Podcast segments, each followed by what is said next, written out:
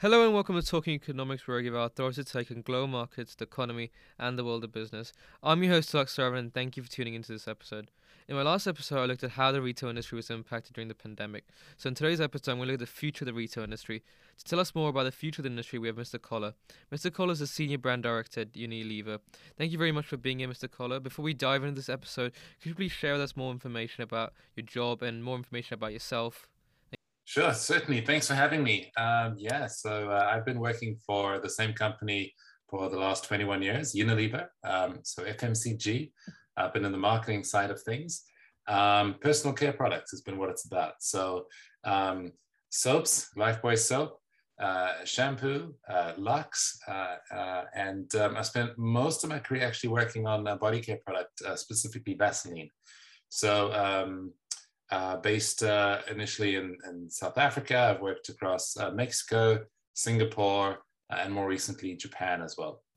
Thank you very much for shedding some light on both your company and yourself. Without further ado, let's get into today's episode. During the pandemic, consumer behavior changed in various manners, and they had no choice but to shop online. But with lockdown rules easing, will consumers go back to physical shops, or will they still continue to shop online and use e commerce websites? You know, I, for me, I think e-commerce was always something that was going to take off. It was a matter of time, and, and the pandemic was just a huge fast forward button. So, um, I think consumers are are coming to realize how convenient it can be, um, uh, and I think uh, with the shift towards uh, towards e-commerce, um, a lot of the delivery charges and delivery costs have, have been scaled, so they've come down. Um, and so, literally, to be able to push a button and get what you want delivered to your door so that you have more time for yourself and less time to you know get in your car drive somewhere find parking you know fight the crowds. Um, yeah so i can't see it going back to what it was. I think that's a, it's, it's kind of a, a brave new world for for e-commerce. So with it, with e-commerce you know and firms like yours you know, with with online shopping increasing will um would the transportation be a something you guys going to invest in more, or will you be as reliant on the transportation industry services? Um, well, look, if um, so, I was in China. I want to say recently, but before the pandemic, and seemed like every you know every every two seconds you'd see someone going past on a scooter delivering something. It's just uh, so I think the delivery industry uh, has been massively shaken up. Um, and um, and I think uh, you know companies like Unilever are are less likely to get into it um, from an ownership point of view, but I think um, we'll we'll be embracing these new channels and new routes to market. Um, but yeah, I think it must be an easy thing to be get a, get a job as a delivery driver. It's just it's just a, field that's expanding so exponentially. But you know, you say Unilever's not going to get into it, but in the long run, isn't it going to be cost effective for you guys? To to invest in a transportation area? I don't know. Um, look, I think um, we talk about companies specializing and doing what they do well. So I think um, you know Unilever's expertise lies more on the manufacturing side uh, and the marketing side. We've got amazing you know brands, hundred year old brands in our stable. Um, but uh, you know, traditionally we've always sold to um, you know the big retailers and pharmacies and um, you know, some wholesalers and uh, and discounters, etc. Um, now I think we're just going to find a lot of our sales moving towards more like um, uh, the Amazons, the Alibabas, the whoever, um, Lazada, etc. Um, but we're probably going to let these guys do what they do really well, which is get the products um, from the warehouse to the doorstep of the consumer um, as efficiently as cheaply as fast as possible. Um, if consumer behavior has changed forever, will physical shops become ancient history, and how will retail companies respond to such changes? Good question. Um, we've seen a lot of shops closing down over the pandemic. Uh, a lot of them actually restaurants and things like that, which is really a pity. But you know, your your retailers are, still seem to be going. What I think you'll find is a couple of things. Maybe, um, maybe uh, a couple of them getting a bit smaller um, they realize they don't need as much square footage um, physically for consumers to go in. Do I think uh, there's a role for them to continue? 100%. There is something about that experientialness of going out, you know, especially if you're buying fresh produce and fruit and whatever, like to be able to look and see firsthand. Um, but but yeah, we're starting to see uh, again. I'll, I'll, use China as an example. Some amazing uh, stores that are totally integrating the online and offline. So, um, touch screens, codes you can scan, find out more about your products in store, just as you would if you were shopping online, or you could shop online uh, and have the products delivered to you. You know, within 30 minutes, 60 minutes. Um, we've seen shops with conveyor belts inside of them, sort of. Uh, uh, we're getting the products ready for delivery just uh, yeah, I think it's going to become more seamless, um, and uh, that should ultimately be great news for for the consumer or customer. But yeah, I think shops are here to mm-hmm. stay. Mm-hmm. Still, they'll just evolve. Mm-hmm. You know, you talked about uh, produce being you know online, but wouldn't there be certain like shops where you need to like feel and touch uh, these products and before making a uh, before buying the product itself, especially with the uh, luxury products or expensive like um, curated products that are specific for you, will those will those still be in demand or will they be uh, phased out? No, and I think I, think honestly, you know, I realize what I just said, but actually, I think less and less the need to physically touch will be important. Mm-hmm. Um, I think it's so much easier now with the use of of video content to give consumers an idea of what they're buying. So, for example, um, uh, I've just I've just moved countries and I had to buy a printer um, and so, you know, I'm like, how do I buy a printer? Like, where do you even begin? Um, and do I have to go to this store? Which store go to? I started going online and um, I, the, the ability to compare models, the ability to compare functions, everything is there. Um, there's great uh, stills, great video videos, uh, shots, uh, video images, whatever you can watch, all the specs, the dimensions. You can literally compare things in front click a button, uh, and then two or three days later have it delivered to your doorstep. So um, that's something that in the past I think I would have wanted to go down to a store, feel, touch, whatever. But the more that you do it, the more I'm like getting used to it, um, and uh, I think that'll that'll transcend even to even to things that you know, yeah, fresh produce that you would never dream of, you know, buying something you couldn't see. Do you trust the? If you trust the store, you trust the place you're buying from uh, to get good quality, I think more and more people will become comfortable in just pointing and clicking and uh, having it delivered to your door. Hmm. You know, we talked about the, how e-commerce has impacted your industry and the economy itself. Um, during the pandemic, we saw a few partnerships with e-commerce uh, and uh, retail firms like uh, Ralph Lauren and Lazada have a partnership. So, if consumers' behavior has changed, is it likely to see both small and large businesses creating partnerships with e-commerce websites?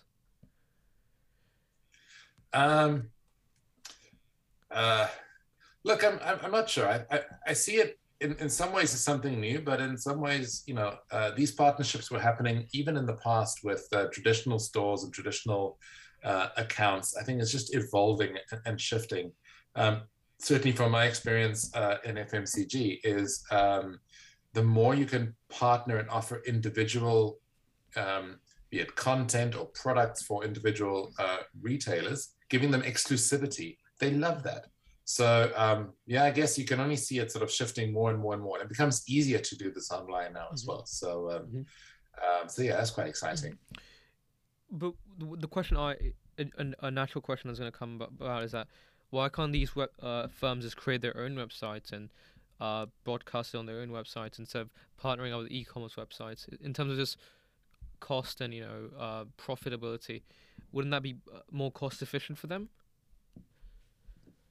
Well yes and no. Um, and you do see a lot more firms a lot more companies um, you know creating their own websites and you can go to them and, and click and buy. Um, however if you look at where the traffic goes to if you're a consumer you don't want to have to click on 50 different sites to to get what you need if you can click on one and more and more it tends to be your lazada your Amazon, your Alibaba. Um, and so, um, particularly for products that don't need a lot of thought, you really want to be able to compare um, 100 different items or 50 different items, whatever, um, and then load up your basket and click. I think it's it's more efficient that way. And I think consumers also the ability to compare and look at different items, not just to compare the specs, but to compare the price and make sure that they're getting the best deal. Whereas if you go, whereas I might find myself for a more specialized, higher cost item going to that company. So, you know, would a, would a Unilever benefit from having a Unilever only store. Um, not unless we were able to offer an entire full set of a basket of, of, of, products, you know. Um, so I don't think so for for, for a while. Mm. I don't think Amazon's under threat just yet. So we talk about we've talked about e-commerce quite a bit right now. So if those partnerships didn't fall about, or will e-commerce be a threat for? I mean, they are to a threat to an extent to small businesses, but what about larger firms? Are they a threat to them? Um, a larger firm. Give me an example, like. Uh, uh, if we take IKEA or we take Unilever itself, for example, is e- e-commerce a threat to these firms? I don't see that at all. I think, uh, if anything, they're a massive, massive, massive opportunity. Mm-hmm. Um, you know, um, if consumers are shifting from going into physical stores to shopping online, um, it's just a changing in in the location of where the sale happens. You know, it's not. It's as long as the sale happens.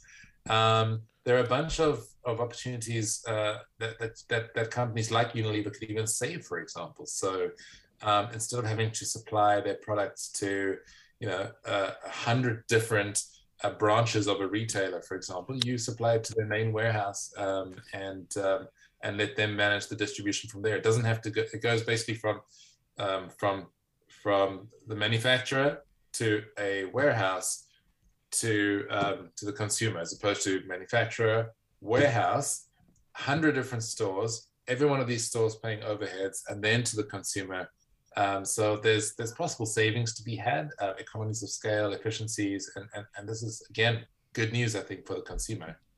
Um, so yeah, I, I, wouldn't if I'm a, a, company like Unilever, I would not be threatened. In fact, I would be you know uh, falling over myself in trying to see how you can maximize this opportunity before uh, you know our rivals our rivals do. Or it, everyone should be doing this, you know. Um, and the the funny thing is, like it. Um, uh, you know, China is the one example, like maybe w- of where we're going. You know, fifty percent of, um, of of a brand's sales may now be coming through e-commerce, whereas in many many markets that are, are can be very first world, but are seen as more traditional. Um, uh, you know, so even you know, South Africa, Thailand, US, Europe, whatever, you know, um, it can still be, you know, a number of less than 10% of these type of um, regular FMCG products that are going through e-commerce. So uh, it's just a massive opportunity that's still untapped. Um, and so, yeah, the, the, companies that get on the bandwagon the fastest will stand to benefit the most.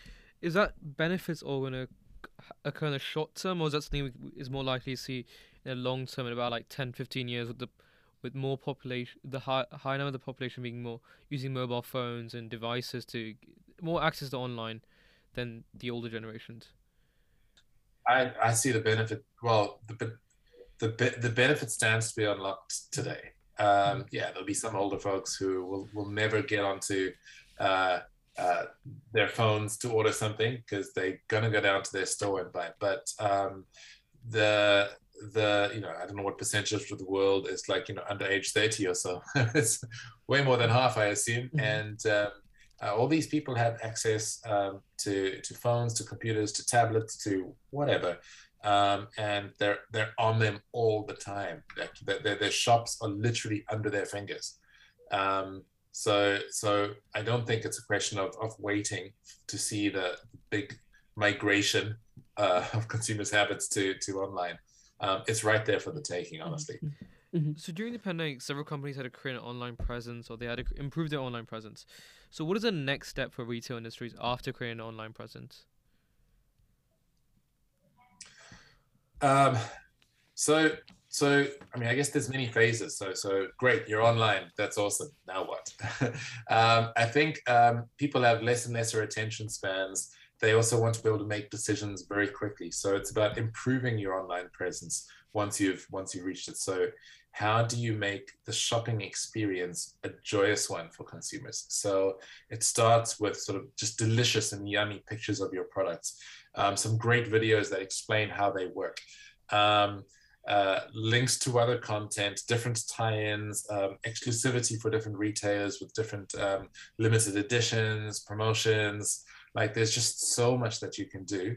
Um, uh, yeah, and um, the bar keeps on getting raised, keeps on getting raised. It used to be, you know, you would have like if you were selling a pen, you know, show this pen on a white background with a price tag, and mm-hmm. there you go. You know, you uh, now now it's like you got to show it how someone uses it and so how how it works and show the different colors. And man, it's just uh, it's just never ending uh, in terms of what you can do to stay ahead of your competition. So the demand for marketing to an extent is increasing after this point, right?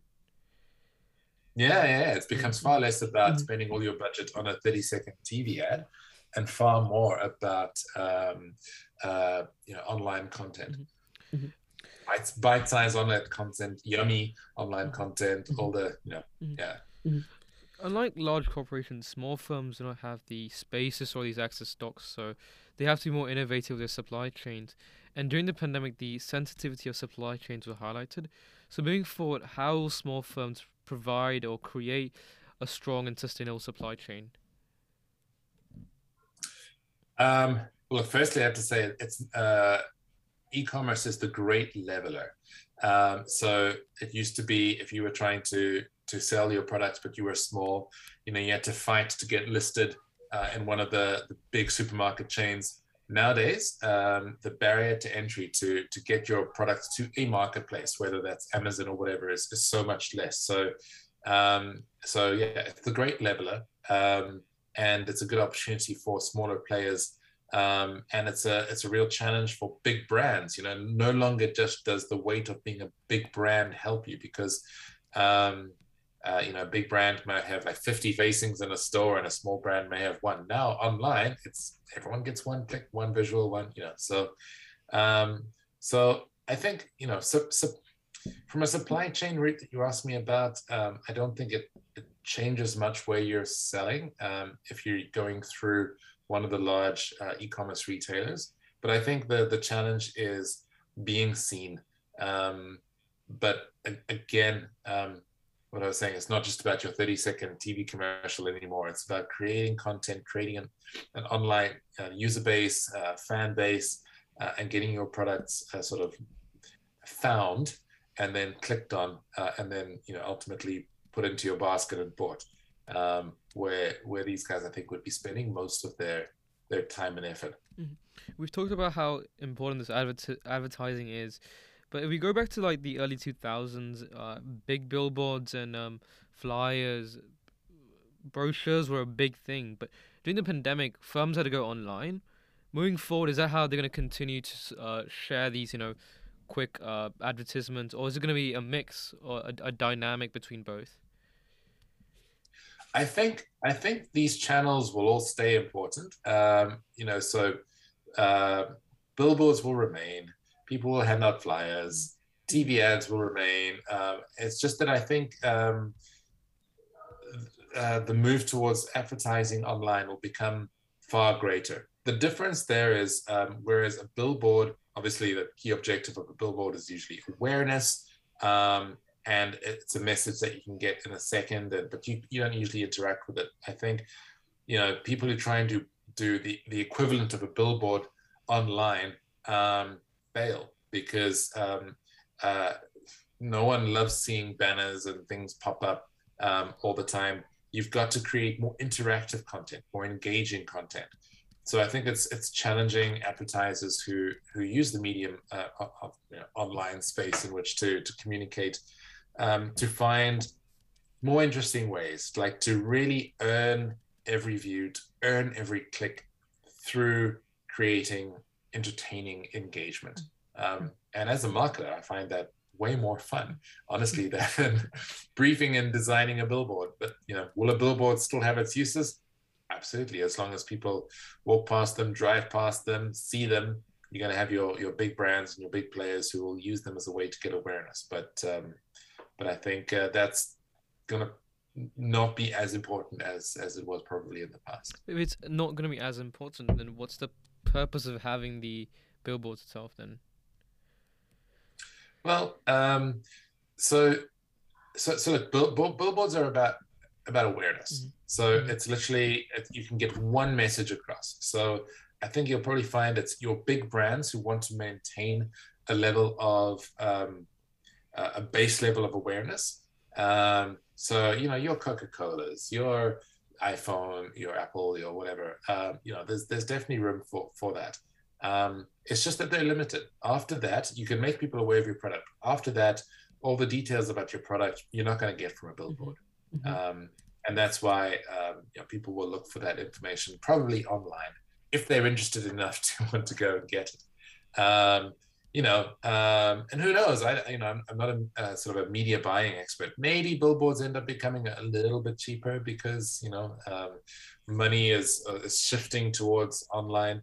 Um, maybe not, um, but um, yeah, I'm, I'm, pretty sure they'll they'll remain mm-hmm. Um, on the landscape. Yeah. So you were saying it's more it's more billboards are more tailored for uh, larger firms. So in terms of smaller firms, is online presence and online advertisements the way forward for them?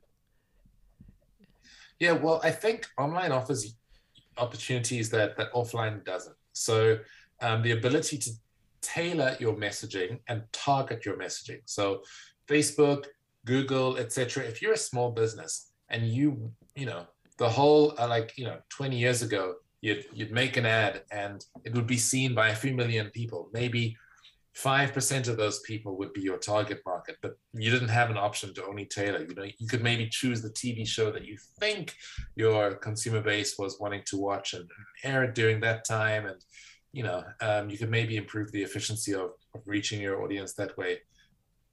But there's never been uh, an ability to tailor um, your communication as there is today. So um, you can, uh, you know, you can target, uh, um, not just the, the, gender, the demographic, but people who like this, who are interested in that, people who are interested in the segment. Um, you know, uh, you can really narrow it down. And so you find that um, it may be a bit more expensive per person, but the quality of find the, the, the ability of targeting the correct person, the person who's most likely to be interested in your product, is huge. Can't do that with a billboard. Can't do that with a TV ad. Hmm. Um, and so that's why I think a lot of small companies um, are not just advertising online because you know that's all they can afford to do. it's the best way to reach um, their consumer.